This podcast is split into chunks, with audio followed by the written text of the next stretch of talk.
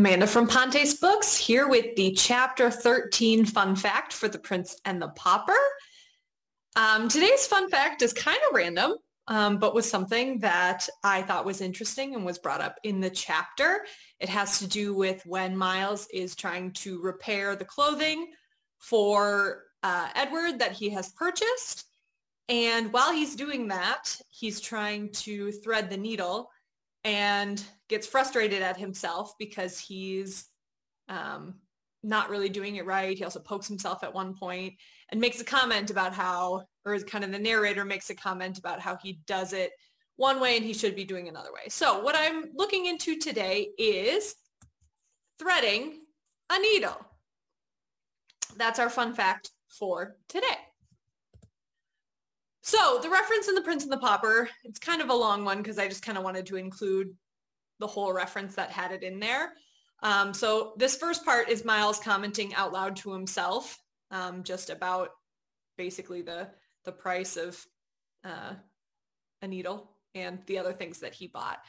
Um, and then after that, it's the narrator commenting on Miles attempting to thread this needle so that he could sew this clothing. So, with thread were bred, seeing one getteth a year's sufficiency for a farthing, and such a brave big needle without cost, for mere love.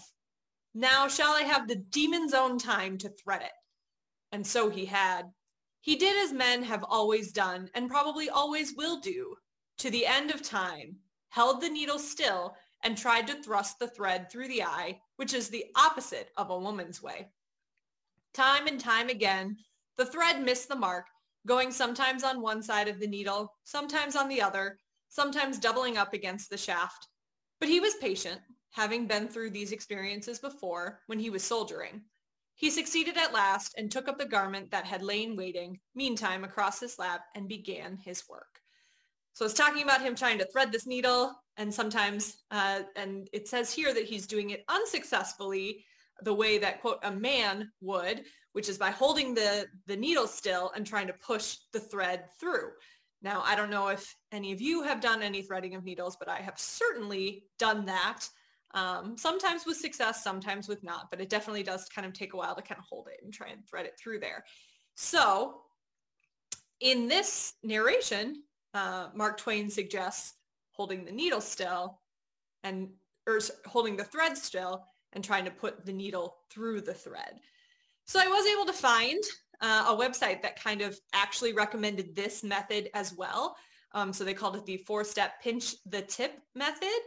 Um, so you're basically holding the thread between your thumb and your index fingers and you're pinching down on the thread between your fingers so that you can just barely see the tip. And then what you're doing is you're taking the eye of the needle and you're moving it onto the thread and then actually pushing it between your fingertips. And then when you open your fingertips, and it said like, as you get better at this, you kind of get to know the feeling of like the thread, kind of how it feels between your fingers and when it's then threaded. But when you open up your fingers, then the needle will be threaded, ready to go, supposedly.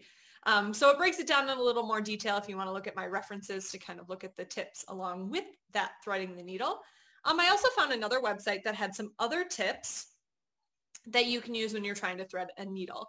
So one is using an eye magnifier, um, putting white behind the needle, cutting the thread with sharp scissors, cutting the thread at an angle, stiffening the thread with water, saliva, or beeswax. So I know that's a really easy one, just biting or kind of like sucking on the end of the thread so that it's a little firmer. Using a, using a needle threader, so if you've never seen one of those, they usually come sold with, if you're buying a little sewing kit, um, there's a needle threader that comes with it, um, and also using tweezers. Also, if you're using a sewing machine, there's usually, um, I don't remember what it's called, but a part of the machine that is for threading the needle specifically. So those are some other, other helpful tips. Um, and then I found a video that had another method that wasn't in any of these other tips. Um, so I wanted to just show it because it's otherwise it's kind of hard to describe. And I'll be honest, I haven't tried it to see if it works. Um, but in the video, they kind of break you down step by step um, for how to do this method. And it could be one to try as well. Hello friends, how you all doing? Have you ever been frustrated from a simple task of trying to put the thread through the needle line? In today's video, I'm going to show you cool trick how to do it easily. All we need for this trick is obviously needle and a thread. I'm going to use two different needles. One has a big eye, like this. Another one has very tiny eye. So what you want to do is to put thread like this and set the needle eye out. And now watch this, guys. Look at this. The thread is in the needle now. Isn't that great? Now let's see if it's going to work with this needle.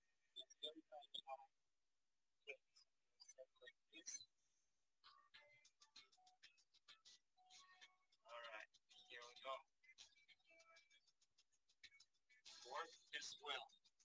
Thread is in the needle again. Isn't it awesome? Obviously, to get the thread through the bigger eye is way easier than the small eye. But if you do it enough times, it's actually get easier. Alright guys, that's pretty much it. If you like this video, give it a thumbs up and I'll see you next time. Okay, so that's another method. I don't know what you would call that method, just the kind of, I guess, friction getting the uh, thread through the needle.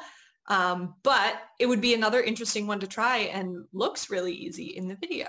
So this is just a short fun fact for today, but hopefully you found some tips if you've had a hard time threading a needle in the past. Hopefully you learned something. Have a good rest of your day.